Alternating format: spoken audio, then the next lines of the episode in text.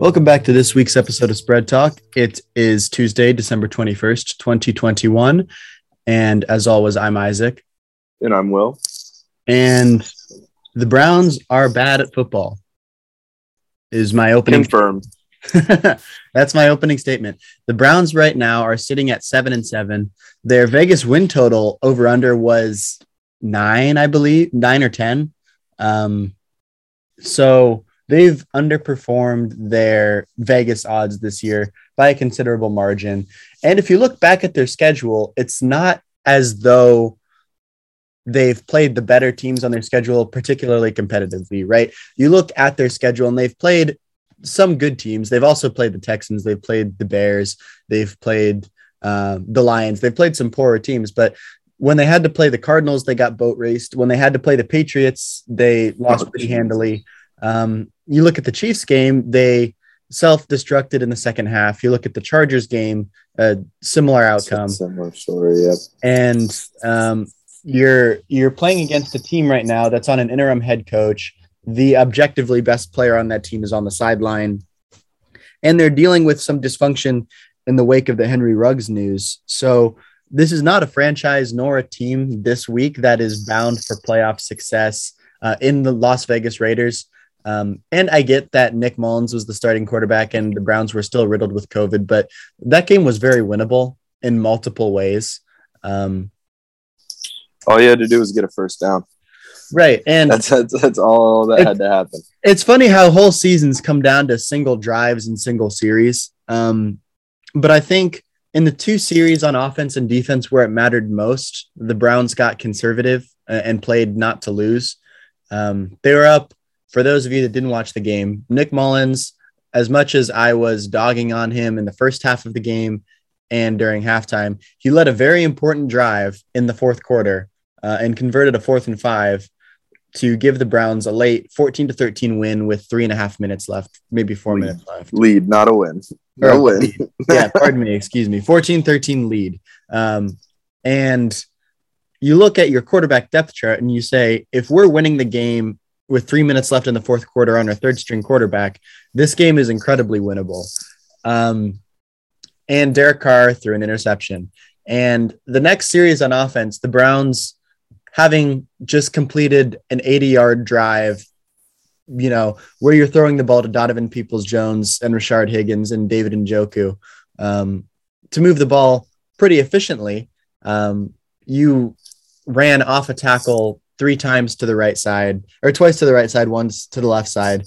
Um, some of the most predictable play calling to uh, eliminate the uh, the timeouts of the Raiders. Like I get that that's a strategy and and whatnot, but um, a completed pass does does just the same. I, I agree. And so you got conservative there, and then you punt the ball, and then on defense you get conservative again. You you start protecting the boundaries, but you give up 15 yards over the middle of the field. I I, yeah. I wholeheartedly disagree with that as well. You can't give a quarterback that. Well, I would say Derek Carr is above league average. I wouldn't call him a Rodgers or a Brady, but he's he's paid his nickel in the league. He's he's been around the block. If you give a veteran quarterback a minute and a half to get into field goal range, odds are he does it. I mean, with a, with a good kicker, it's not like he had to get to the to the twenty, the twenty five. Yeah, yeah. Like Carlson's, Carlson's, a good kicker. A good kicker, and um, you give a quarterback that's competent enough time to move the ball, he'll be able to do it. And so, it, it's funny how whole seasons can come down to single drives, but um, or single series and I think the Browns had chances to win the game late twice uh, and couldn't execute mm-hmm. on either. Yeah, my my main problem though it kind of lies with Joe Woods. Yeah. Um, Sorry, I give him, so I muted. no, it's cool. I give I give Joe Woods a the benefit of the doubt a little bit because he's schemed very well against the Baltimore Ravens. And if you look at, you know, the game as a whole, if you didn't watch the game and you look at a box score, you think Derek Carr QBR of like 84. Um, your defense allowed 16 points, one touchdown, or yeah, one touchdown, three field goals. You look at that and you say that's pretty efficient red zone defense. You'd take that most days of the week, but Um, Joe Woods put the Browns in a position to win for the majority of the game, and that was because he was sending a lot of pressure off the edge. Admittedly, Takk McKinley goes down with an Achilles injury, but um, you still have a defensive front that can disrupt a an offensive line that is bottom third in the league. Instead, you rush four. You don't bring any extra blitzes or any extra um, special pressures. You uh, let Derek Carr have three to four seconds in the pocket instead of you know one and a half to two and a half, and he can pick you apart because he is an accurate thrower of the football. Um, it was the only drive that whole defense where they didn't get pressure on the quarterback at all. They they let him throw the ball over the middle of the field, and um, he was content with taking time off the clock in exchange for field position. I didn't like that. It's again playing not to lose. And yep, you put the put the game in the in the hands of a kicker that has this year gone 30 for 33. So yeah, the odds aren't in your favor when you do that. Uh, my main problem though is the like I I get, you know, cover the boundaries, only rush four. You know, that's fine if if you're going to play up on them, up on the receivers. You can't do that and then allow 10, 15 yards of space between your closest defenders in the line of scrimmage. I mean, you can't just sit back in a zone like that and just let them march down the field. A, a quarterback like Derek Carr, and I know you touched on this, he will pick that apart all day and he will take that field position. And it doesn't matter how much time runs off the clock because you're just going to give them that same thing the next play. Uh, it doesn't matter if they spike the ball because they're just going to get a first down on the next play. Um, it's Joe Woods just man, like it's it's just situational football. That was even that was just play cover two man and you yeah. and and you shut them down. But that was an important drive, and it's bizarre because that whole night, aside from the first drive that the Raiders had, which and, and as we all know, the first drive of either team is always scripted. You know, theoretically, your first eight plays, you you know that going into the game. So the first drive always looks a little bit more refined and sharp. That's when the Raiders scored a touchdown early in the first quarter. They did not get into a position like they didn't have a drive like that for the rest of the game until the two minute drill. I mean, it's one thing to say we're on a third string quarterback without Jarvis Landry, without both starting tackles, without uh, Austin Hooper, without Kareem Hunt. Um, without Anthony Schwartz. It's one thing to say we're limited on offense. We're going to run the ball and we're going to take the field position advantage when we get it because we're realistic with our expectations. However, the defense had been winning all game. The defense was winning the line of scrimmage all game. And yeah. you abandoned it in the most important drive. And I don't want to put it all on Joe Woods again because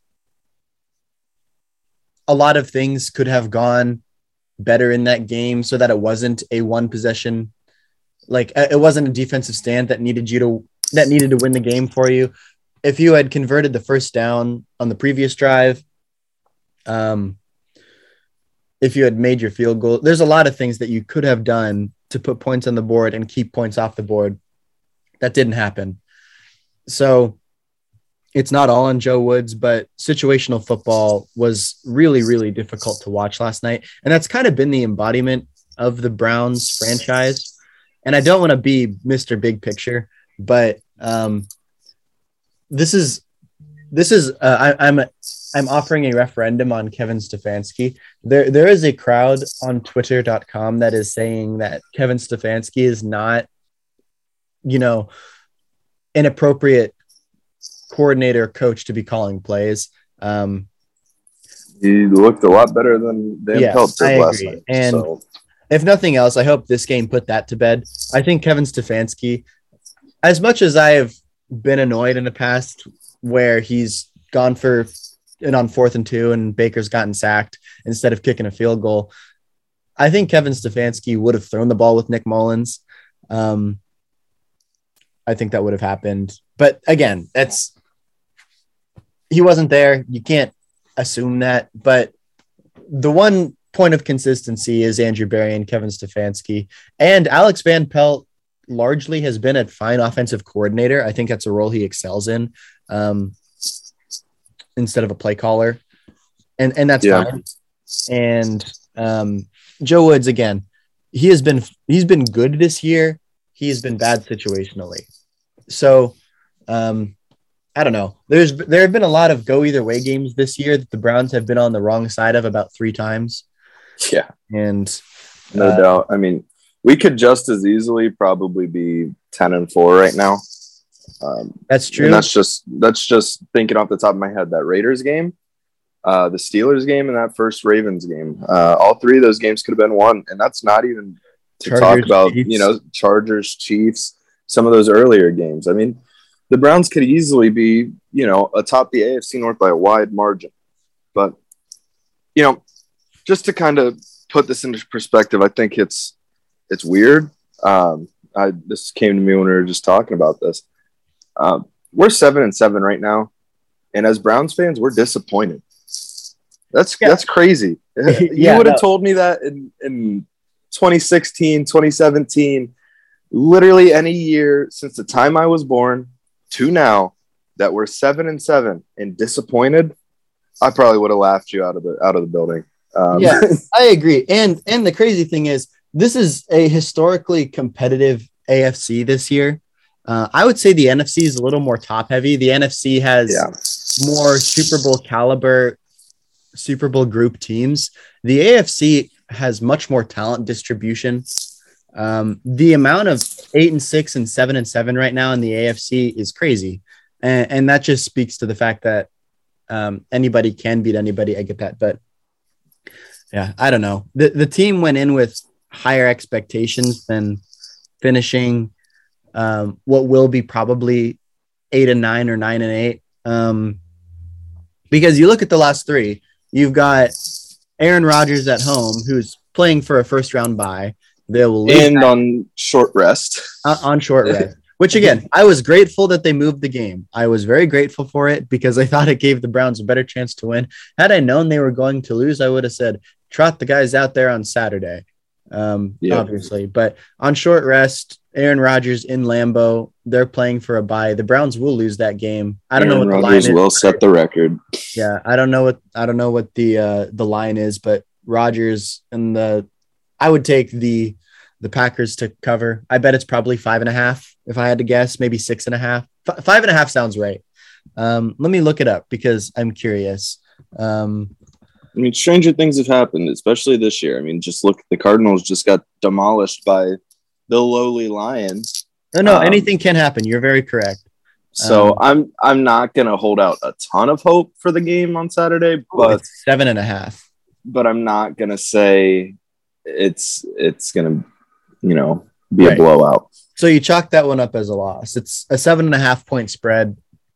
Um, maybe Browns cover that with a a 30 second last minute field goal or garbage time uh, touchdown yeah, where you set up an onside kick that you don't get. So the Browns lose that game.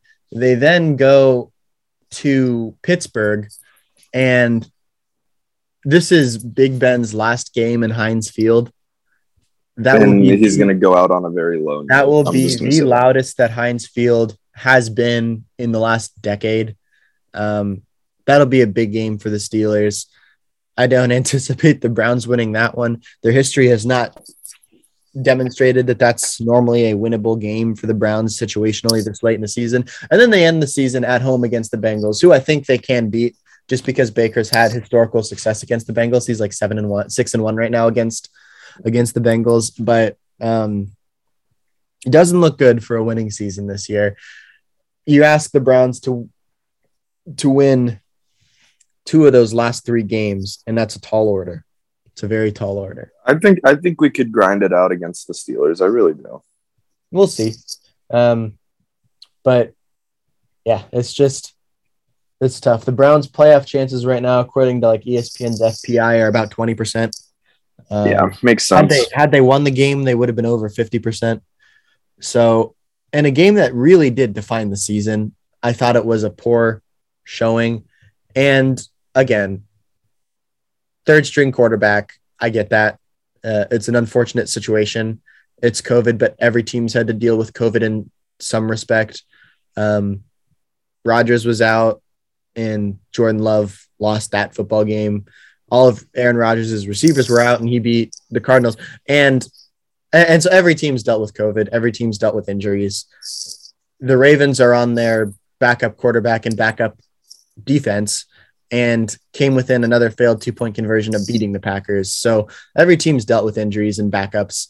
Um, but to put up 13 points against or 14 points against a mediocre defense is unfortunate to see, but it is what it is. Um, and with all this frustration, I will still be watching the Browns play on Christmas Day. So, yep, because that will be probably the first game I can watch start to finish this year. So I will obviously be tuned in. Do I really want to ruin my Christmas? No. Um, so Baker, I'm just gonna say no pressure. Uh, hey, so. here's what I do. Um, I bet on the Packers to cover. So either um, the Browns win and my Christmas is great, or I win money and my Christmas is still great because now I can actually buy my girlfriend a present. So, well, if you, you just said you bet on the Packers to cover, I mean, the Packers could still win and not cover. So, Packers money line, whatever. Uh, I don't know. I'll, I'll rearrange my bets. yeah. So, make it, gotta, gotta somehow make it a, a win win. yeah. But anyways, um, you know who's not in a win-win is Urban Meyer, no, our old no, friend. No, he's not. Uh, Urban Meyer. You know, I texted one of my buddies uh, the night when the news broke. He's my freshman year roommate, big Chicago sports guy, and uh, I texted him a photo of Urban Meyer hoisting the college football playoff trophy and I said, reminiscing about this, what a run. Absolutely nothing happened between then and now. yeah. Uh, funny stuff. Uh, I have a story like that as well. Like my buddy who's a Jags fan was text he texted in a group chat I'm in that day, probably three hours before the news broke, and he said, My friend and I are going to the Jags game this Sunday and we're gonna boo every time they show Urban Meyer. and uh then the news broke and I texted him. I said, "Oh, I guess you can't boo." yeah. Well, here's the thing. Urban Meyer finished his tenure as an NFL head coach as what two and two and a lot, two and eleven. I think was Something what it bad. technically was before this weekend's games. He was two and eleven. Um, he won one game on U.S. soil. Uh, he somehow beat the Bills six to nine, so that was pretty cool. um, I yeah. He I'm also did me a huge favor personally, and uh, might have ruined the career of Trevor Lawrence, which I like. Trevor Lawrence sucks. yeah, uh, but let's look back on his his time in Jacksonville and remark on all of his brilliant decisions. So he was hired, and I don't think it's a hot take to say that I think we all kind of predicted it would be a bumpy road. And that's kind of putting it lightly because his strength as a college football coach is in recruiting. He's a gifted mm-hmm. recruiter. It's what he does well is accumulate talent. And when you have NFL linebackers that make more money than you, you can't pull that power trip anymore. Um, and so I think it was mildly doomed from the start, but you go into a situation with the most heralded quarterback prospect since Elway or Andrew Luck. Um, you'd think you'd have at least mild success, but that didn't happen. First off, he started by hiring that racist strength and conditioning coach from Iowa. Remember that he was fired from Iowa because he was a a racist in a sport that is predominantly black players. Not to say that racism is good in any setting, but um, yeah, it's it was a sign of poor judgment to start. That was a bad one. Um, very tone deaf. Yes, very tone deaf. He followed that uh, genius business decision by um, signing Tim Tebow as a tight end. That happened. Um, that did happen. It did happen. And I will say, the marketing genius that Urban Meyer is, he owns a steakhouse here in Columbus. Um, Tim Tebow was the NFL leader in jersey sales for unironically a month and a half. Like for six to eight weeks, Jaguar Tebow jerseys were flying off the shelves because the evangelical Tebow belt down there in the South can't get enough of it. I'm sure you can speak to that. Oh yeah, I'm I'm deep in the heart of, of Gator territory, right? And um, that was it was pretty well received, to say the so, least. So you look at the Tebow situation, and they play the preseason games. He is not in NFL shape. He is the first player cut in the NFL. Um, so you got that right, I guess. But in a on a team with no viable tight ends right now, he was the fifth string, fourth string tight end. That speaks to the lack of judgment in signing Tim Tebow. Uh, it brought an extra distraction, extra media. That's not something you want to do to a rookie quarterback that is being forced to start. Um, yeah, on a team with very little talent around with, him. Yeah, with no talent, receivers that can't get any separation. Oh, you have a good running back, but Urban Meyer decides he's worthless. right. Yeah. Speaking of speaking of running backs, drafting one in the first round when you had James Robinson and signed Carlos Hyde, so you have your starter and your backup. I mean, I don't know. Yeah, I I will never ever ever understand that move, and I don't know what they're gonna do when when Etienne comes back. It'll be a good running back. James, don't get me wrong. James Robinson needs to be the horse there. He needs his 20, 25 touches a game. And because let's let's be honest, I like Travis Etienne, but we don't know how he's going to perform uh, in the NFL. And I mean, that could be a good thing, could be a bad thing. No, I agree. If, and like James Robinson, but how are you like how are you going to draft a, a running back in the first round when James Robinson had what 1300 yards last year? No, yeah, as an, sure. as an undrafted, undrafted, rookie, so he's not making he's not making much. he, and, and uh, throughout the league, you can see how important a good running back room is. Um, before Kareem Hunt kind of got hurt, the Browns had one of the best running attacks in football. Uh, the Broncos, Javonte Williams and Melvin Gordon have a good running back tandem. Having two viable running backs is important, but on a team like the Jaguars that is just depleted for any talent across the board except for running back and maybe DJ Chark, um, I thought doubling down on a position room that was already good uh, was a was a poor decision. So that's another notch under Urban Meyer's belt. Um, he made the comment midway through the season that it's hard to coach in the NFL because everything it, it feels like you're playing Alabama every week. Um, and it's almost like yeah. these guys get paid millions to play professional football. Yes, he did say that. What a, what a shock! yeah, what a what a surprise. Um, even the worst NFL team would beat any Nick Saban team by 40. So, yeah, of course, it's like playing Alabama. I would argue it's actually a little bit harder. Um, and in your 13 tries against Alabama this year, Urban, you went two for 11 or two and 11. So, um, sometimes you catch lightning in a bottle. That's bad. And he played the Cincinnati Bengals in Cincinnati. Um, we all know Urban Meyer has a steakhouse here in Columbus. If I didn't mention already, Urban Meyer Steakhouse. Um, they lost to the you sponsored or something. they lost to the Cincinnati Football Bengals on a Thursday night, and instead of flying home with his team, because if I remember correctly, that was a competitive football game. Um, I don't remember the Jaguars losing by 20. I remember them losing by a score or a last second field goal. Something crazy happened. Uh, it was an emotional win and an emotional loss for the Jaguars.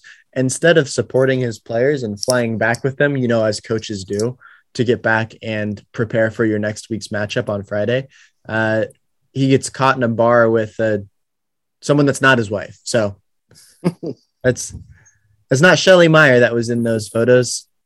So that's not good judgment, I don't think. Um, but again, I'm not speaking on the morality of his issues. Maybe he and Shelly worked out a deal or something. But uh, uh, as far as a football standpoint goes, like you're not flying back with your team that just lost. Like, what kind of message does that send? Yeah, it's it's just it. To sum it up, it just it was not a good look. Um, just not in the slightest. And that's just another distraction for a team that was already riddled with them. Um, yeah, a team that was not doing well. It it would be once, a different story if they were good.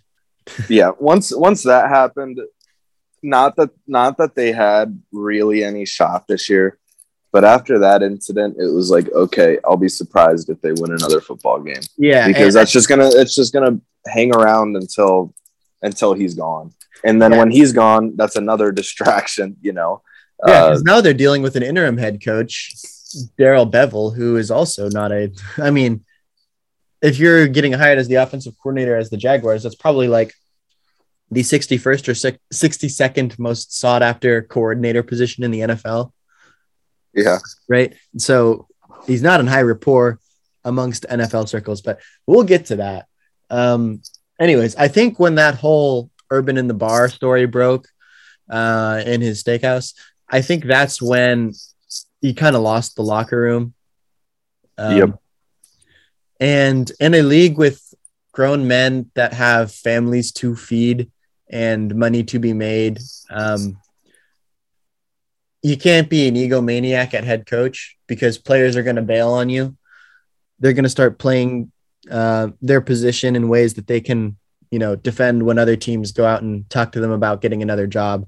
Uh, they're not going to play for you. They're going to start playing for themselves, which I understand. I get it. And I kind of totally support it because if your coach isn't putting you in a position to succeed, it's the onus is now being thrust on you to prove to other franchises that you're still a, a viable NFL player. So um, you lose the locker room, you start losing more and more games in a worse fashion. Sprinkle in there somehow beating the Buffalo Bills. Um, and then recently, uh, a story came out that Urban Meyer kicked a kicker, He kicked a kicker. Yeah. kicked a kicker, right? And he kind the of tables have turned. he kind of cussed him out too. Um, you can look up the quote if you want. I'm not going to say it here on the podcast because I did not register for the explicit warning on these shows. But um, yeah, he he verbally assailed this kicker, essentially saying, "Make your kicks," uh, and then he kicked the kicking leg of the kicker. Um, that's not good.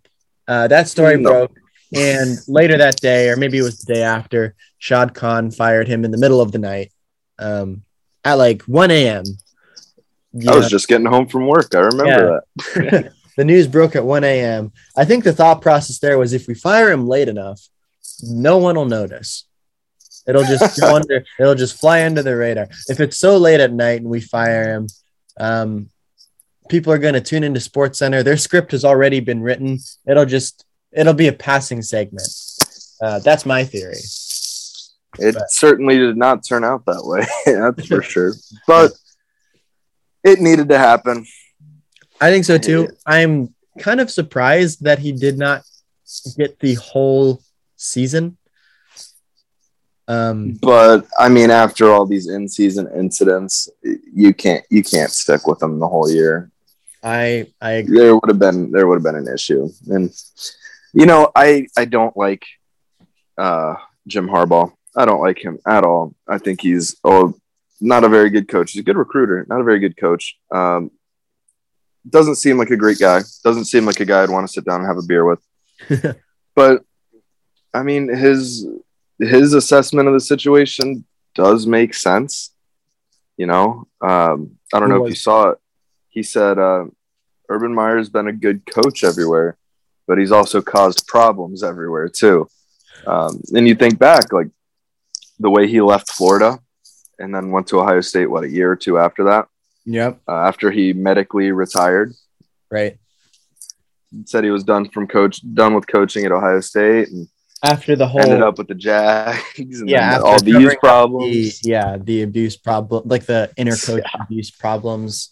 Um, oh, this was also I forgot. This was a story that broke that was not confirmed, but about a week and a half ago, he brought all of his assistant coaches into his office and asked them to defend their resume, and called them all losers. He was a winner.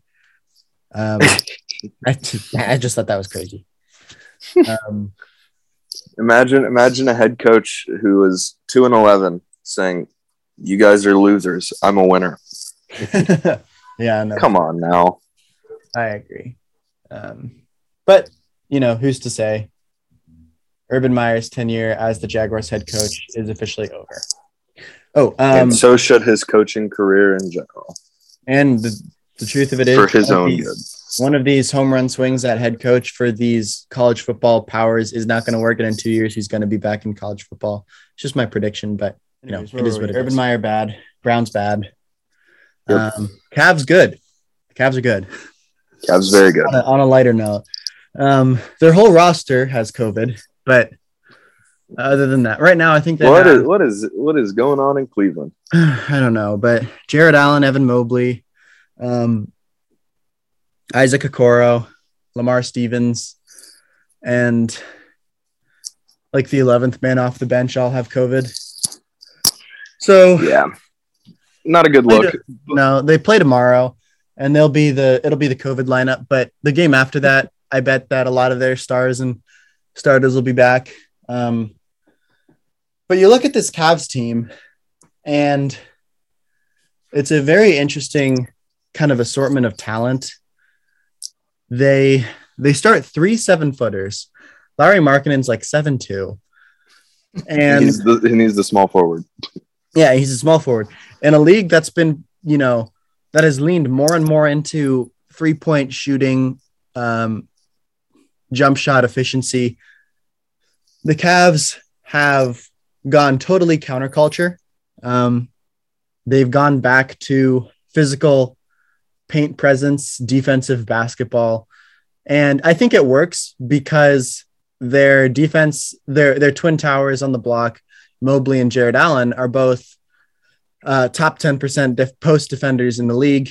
And um, they can make their outside shots when needed. Darius Garland is shooting at a very, very high percentage from three this year. And their bench rotation, credit to JB Bickerstaff, has been incredible. Nothing short of uh, one of the best in the league. You look at Cedi Osman and Kevin Love, two of the best um, three and D players coming off of the bench, and Lamar Stevens that offers a lot of athleticism at the wing position. So this Cavs roster makeup is unique. Um, no team starts a true center anymore, let alone two to three of them. Um, and I would argue that the Cavs, the Cavs have a true point guard, a true center, and a true power forward, and then they're kind of making it up at shooting guard and small forward. But it works because uh, Isaac Okoro on defense is incredible, and Lauri Markkanen is another lengthy body in the middle that can block shots. Yeah, and it's it's really interesting because you know you see a lot of these NBA teams, you know, recently they excel based on offense. Um, right. And the Cavs, let's be honest, the Cavs are just not that great on offense. I mean, they they do enough. I mean, I'll give it to them. They do enough, but they only do enough on offense because their defense is lights out. It's their defense, their so defense good. creates turnovers and blocks, and that leads to transition offense. You know, and um, hard to miss when you get wide open layups and dunks. Yeah, yeah, that's what makes their offense so fun to watch. Um, ball movement is quick because they're always coming off of a, a rebound or off of a block shot. Um, you probably save eight to 10 points on the glass uh, from Jarrett Allen, Evan Mobley blocking shots every game. Um, Isaac Okoro is a great on ball defender, wing perimeter defender. So their defense is winning them games. I don't know how long they it'll take them. I don't think it's fool's gold right now, um, given that the sample size is now over 30 games. Um, and with with the hardest strength of schedule in the NBA, right? Right, and they're 19 and 12. Um, they're ranked fourth in the NBA's power rankings according to Bleacher Report, um, behind the Suns, Warriors, a third place team, uh, and ahead of the Nets. So uh, I think probably the Bucks in third. Yeah, it's uh could be the Bulls. Um Bulls are good. Bulls are fun. Bulls are Bulls are good. Um no, I think I think the Cavs are just you know obviously it could fizzle out and I don't want to say this, but I mean it feels like the team of destiny, man. Like this is the bad news bears going out there. The yeah, team that was probably projected for a high lottery pick and you're going to go out there and be like, yeah, we want to compete this year. And everybody counts them out. Hardest strength of schedule, you know, not really more than one or two true scorers. Um, and they're just going out there and they're having fun and they're competing. Like they, they play loose out there. You can tell they're not stressing about anything. They're not like, we have to win this game. We have, you know, uh, they're just going out there. They're having fun. They're playing some ball and they're winning games. I mean, it's, it's awesome to watch. Um, and I don't think you can discount the the veteran leadership brought by by K Love. Is it worth forty million? Probably not. Um, but he he's got that leadership. I mean, he's been there before. He's got a ring, um, and Ricky Rubio too. I think that was a good pickup. Right. Um, yeah. he kind of ties it all together. And then we saw that game against the what was it against the Knicks? He put put up like thirty eight or something Yeah. in the Garden. So When you need uh, to lean on these veterans, you can. Um, Mhm. But they're yeah, reliable. I'm happy to see Kevin Love taking the role that he's given. Uh, same with Ricky Rubio, um, especially given that Kevin Love last year had some qualms about his status on the team, position on the team. Going into the season, being told that it'll be a bench rotation uh, leadership position, I think boded well for him. Um, knowing that he's not in a position to compete for a starting spot, um, he's been a great lift off the bench uh, and a good a good veteran leader in the locker room, I would have to imagine. So it's fun to watch this Cavs team. Uh, they're winning by over like their their their margin of victory in their six or seven game win streak, whatever it is, is like over twenty points. Yeah, Um, it's it's been crazy. absurd. And they're Granted, the teams- Bucks were missing their whole starting five. I mean, but- that's an outlier, but um, they're beating teams by over 20 and holding them under 95 points in an NBA game. Um, and if the, the Cavs are scoring low 100s to mid 100s, that wouldn't normally be good enough for 19 and 12, at least not in today's, not by today's NBA standards. But No, but if you can play that defense, you can you can put yourself in just about any game.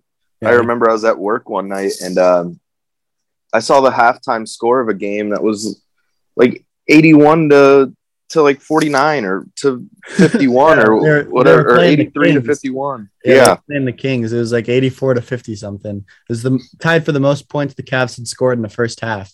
84. That's more than some teams have scored in an entire game this year. Um, so That's that's just crazy. I mean, they just they're they're fun. Uh, they're very fun this year. And going into the year, I'm not gonna lie, my expectations were were not the highest. oh no, mine were low been. too. Um, but it's it's been refreshing. I mean, through the first five or so games, you could kind of tell there was something about the team. Did did I really think they'd be competitive? Probably not. I just knew that you know I turned on a game and I enjoyed it, which was a far cry from my last couple years. Um, For sure. So I was like, okay, well the the the groundwork is set. Um, but I guess it's more than the groundwork right now. So Yeah. Yeah, no, I, I agree. And uh, this Cavs team is is is a lot of fun to watch. I'm excited to see how th- how far they go. I don't know if they are built for uh, a playoff round, just given their um, starting size lineup. Uh, if teams can match up well, uh, I think it might be a little bit difficult, but they far exceeded their expectations, and I'm happy about that. So, agree. I gotta say. Yep, that about sums it up. So, anything else you noticed before we send them off about Well, anything the- going on this week? The lockout's still happening. Uh, Yes, we don't have any baseball news to talk about because baseball is not a sport at the moment. the owners still almost refuse to negotiate. It seems like um, so. It's not not going too hot from what I hear, uh, but it's it's going nonetheless. Um, so we'll see how that turns out. Hopefully, we can have a season. Right, right. Cheer on those boys in Cleveland. Whatever whatever Whoever double A bats are playing in the outfield, but whoever they have. Whatever the ninth pitcher in the rotation is, because you know he'll get some time. Eli Morgan coming into this year as the number three guy. Nah, actually. I hope. Not. l- long relief. Yeah, that that'd be Maybe. a fine role. I'd be okay with that. Yeah, like the the Adam Plutko role. Yeah. Yeah, so I don't really have anything else. I don't know if you do, but All right, that's, neither that's do about I. it for me. Uh, Christmas is coming up, so um, as always, I am Isaac. And I'm Will. We'll catch you next time. Peace. Peace.